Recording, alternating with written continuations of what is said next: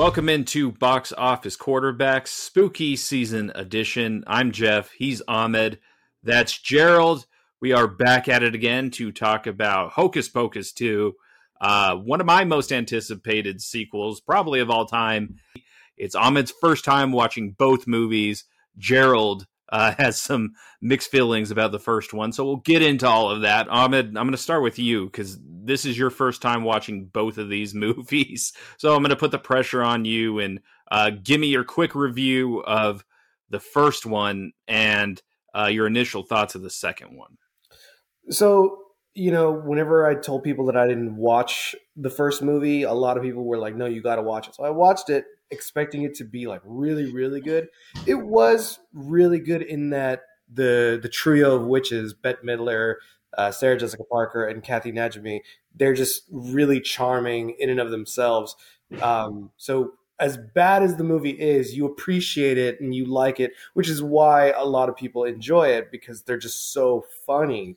Um, and then with the second one, I was expecting, you know, that same kind of level of charm and they did have it. I mean, you know, to Bette Midler, who's 76, give her her credit. She still got it.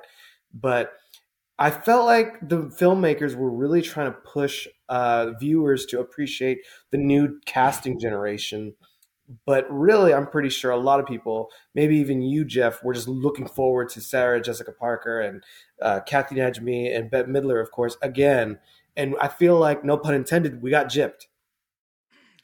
Yeah, I could see that. I think you know, obviously the first one is like one of my favorite Halloween movies of all time. The second one, it's great to see those three original witches back, but they I think they needed more legacy characters in this movie.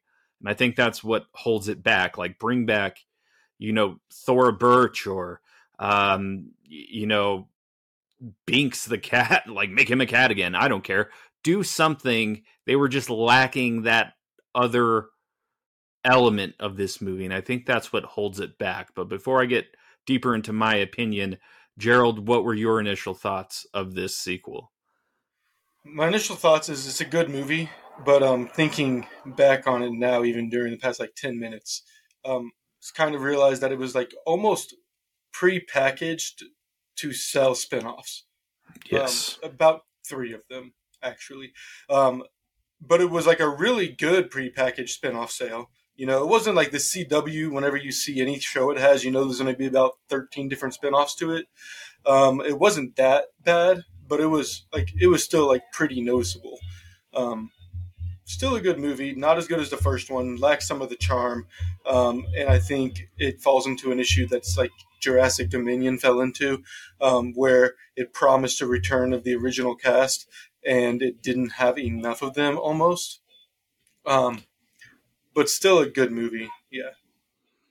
Yeah, like I thought, you know, some of those like obvious spin-offs they're trying to set up is a prequel with those three young actresses as the Sanderson sisters at the beginning of this movie and that was honestly one of the best parts of this movie where because the casting is so spot on for all three of those girls and then you had um, who is it like Hannah Waddingham or whatever, who's on Ted Lasso as uh, the witch who pretty much gives them access to power, and her role is like a two or three minute thing, and then she's gone. So I wanted to see more of her.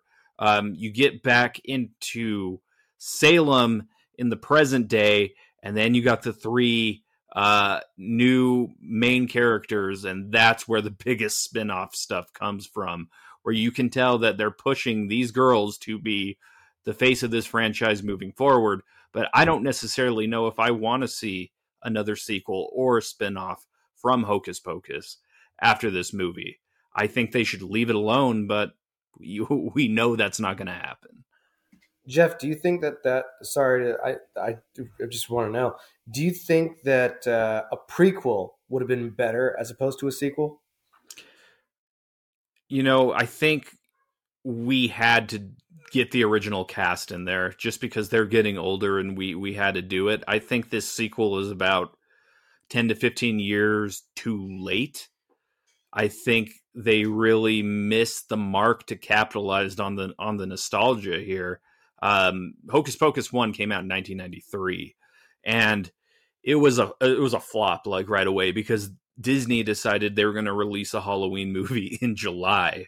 Why they did that, I don't know, but it caught on throughout the 90s. So I think the time for this movie to come out was like in the early 2000s, and I I do think they missed the boat a little bit on it.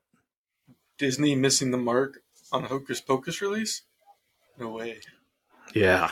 well, and it just seemed so commercialized also because it's coming in during an era we're seeing sequels, prequels, and even reboots. So it's like I, I would regret for someone to look at this and just go, "Oh God, another sequel! Oh God, another blah blah blah."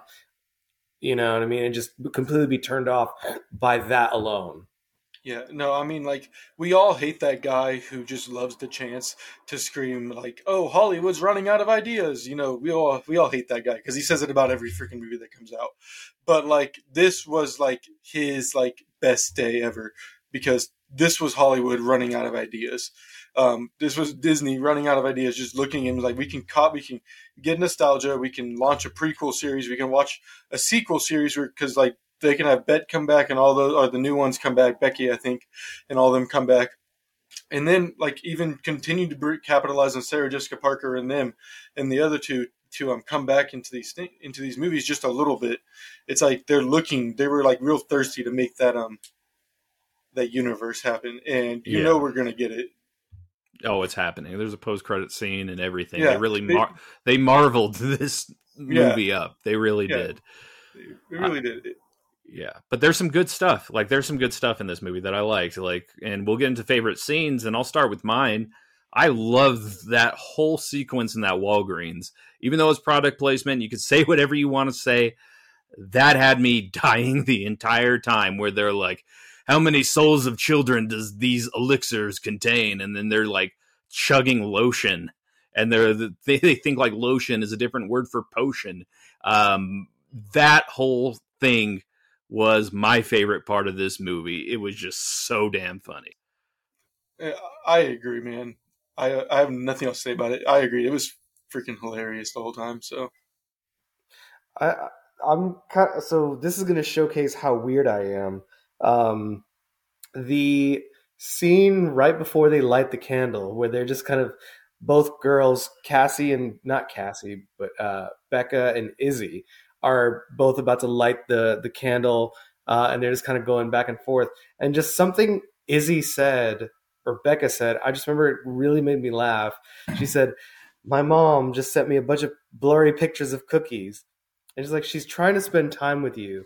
And in my mind, I'm like, yeah, you little brat. Like, but then she said, I know, but it's just just buy the cookies, Susan. I couldn't. I'm laughing again right now. Something about the words, just buy the cookies, Susan, really made me laugh. And then they brought it up again. Like, you think Susie left those cookies out? You're like, oh, my mom says, I was like, oh, Susan, like, I really wanted to meet Susan.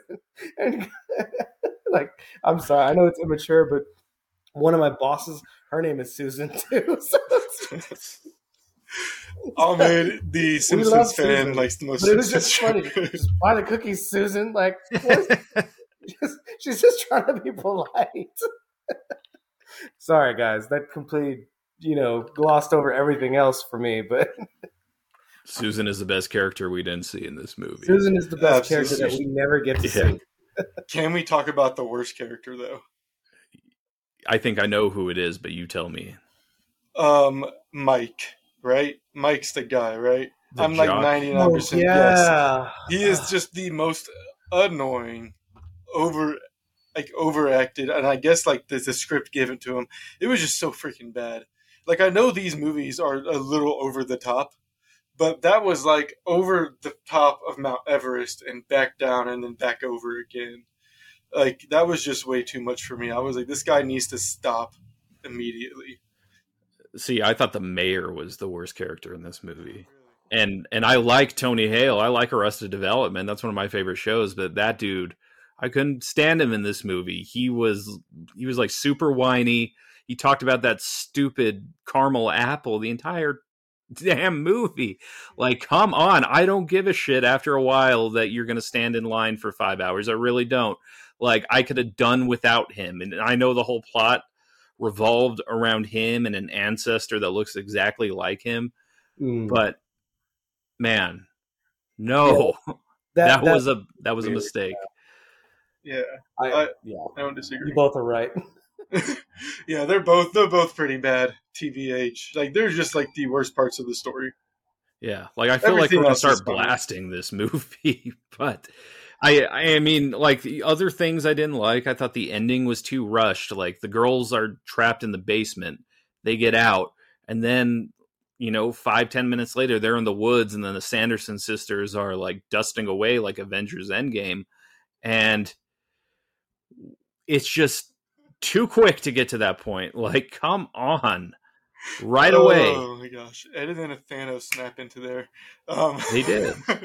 God. No, but um, oh man, yeah, that was that was a weird part. That was a little weird.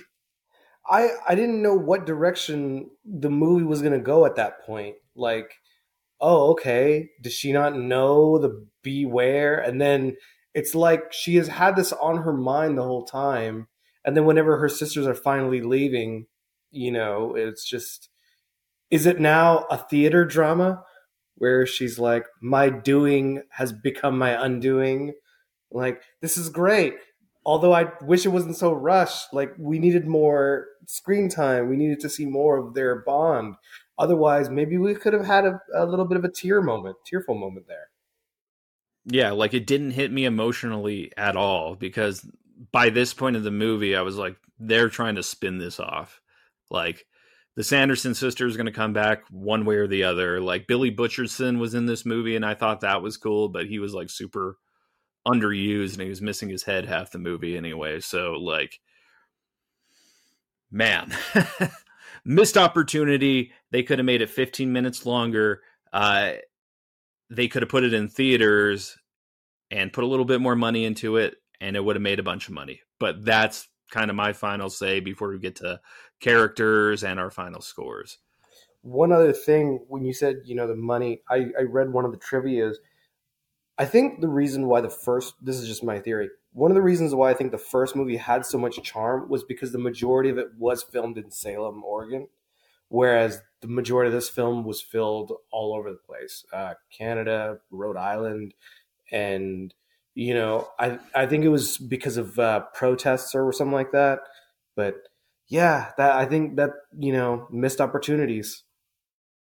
yeah i, I agree uh, and when it comes to my favorite character of this movie i'm gonna go bette midler as winifred sanderson she's just like the best character in both movies and she's hilarious and she has another musical number that i thought was pretty damn funny and she just really plays this role great and i'm really happy we got to see her one more time uh, in this role so she'll be my number one what about you gerald Uh, yeah, same with her. Be- also because I read that um in the trivia section, I believe is where I read it on IMDb. But um, Bette Midler had been asking for this for years. Like she knew of their cult status and had been asking for the Hocus Pocus two for years. So like she seemed like she like desperately wanted to be there, and she she really killed it. Like not like not in a bad way. Like she killed it. It was great. She slipped right back into the role. yeah She she definitely did, and that's why I'm kind of bummed that you guys picked her. I mean, I shouldn't be surprised, but because I was obviously going to say her as well, because she slid right back in. It's like her whole life was preparing for this moment. Um, but uh, for the sake of difference, I will say um, uh, Sarah, Sarah Jessica Parker's character. She was one of my favorites because she was also able to slip right in. I, I feel bad that we didn't get to hear more from her uh, or see more of her. But yeah, she was great and still just as diddy, ditzy. You know what I mean? I'm trying to, you know, use an appropriate word to uh, demonstrate her character, and it was just great. They were all very charming. Um, I, I, I'm not picking Kathy Najimy just because she also plays Peggy Hill in King of the Hill, and if y'all have seen King of the Hill, you understand why. Oh man. Yeah. I did like the part where they pick their new brooms and one of them's like a Swiffer sweeper Oh, thing yeah. and then the other the other one is just two Roombas. I thought that was hilarious. Oh, and it came in clutch too in one of the scenes. yeah. Uh, that's the stuff I wanted more of, like more fish out of the water kind of things because you're playing with technology now and they didn't really play that much into it. Um, and you know, when it comes to the final score of this movie, I think I can't give it more than a starter on our our scale. Like the nostalgia factor can take you so far, and this movie just it didn't hit it for me at the end. And when they tease that post credit scene where there there's another black flame candle, I just didn't care at that point. I was kind of done. I'm happy to see the characters again. I don't need to see another one, but I'm happy this movie does exist. So that's my take.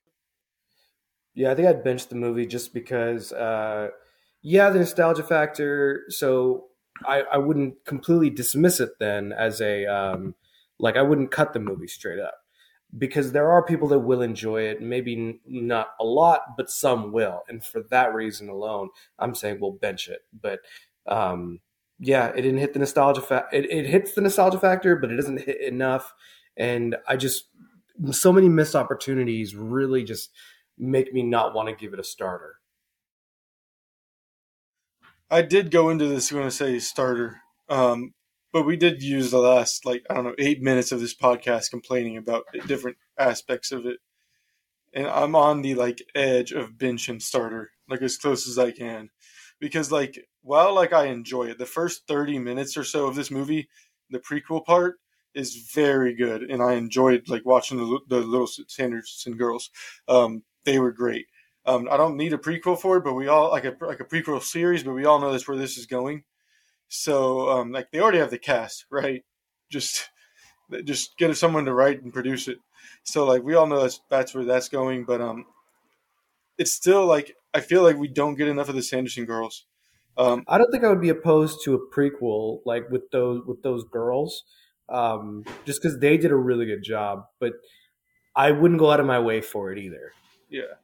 Um this is a hard chart because like it's still not bad. Like there's obviously glaring issues, but I think that's kind of what makes these hocus pocus like actually that this kind of movie.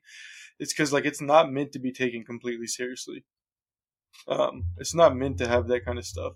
So like I think I'll stick with good uh starter on it for that reason. Yeah. Like this is not going to be added to my Halloween rewatch every year. Like I'll watch the first one and if this one comes on, maybe I'll watch it. I don't know, but yeah. So starter, starter, bench. This is uh, like a C on our scale, C minus. I say if you're a millennial, like all of us are, go watch it because you've been waiting probably a long time to see it. Uh, ignore the past 10 minutes of this podcast where we just talked a bunch of crap about it. But I mean, make your own opinions. Make your own opinions. Tell us what you think it is uh, on our scale or your scale, whatever. Like, that's why we're doing it. but yeah, this is not going to be our last. this is not going to be our last movie of spooky season. Gerald is cracking me the hell up right now. But uh, we have Werewolf by Night, which comes out this week, Oh, and then. She Hulk is. And I've been saying this for every episode. We're, we're going to do She Hulk this week as well. So stay with Box Office Quarterbacks, boxofficeqbs.com. Follow us on Instagram, Twitter, Facebook like and subscribe right now on this YouTube video, and we will see you guys very, very soon.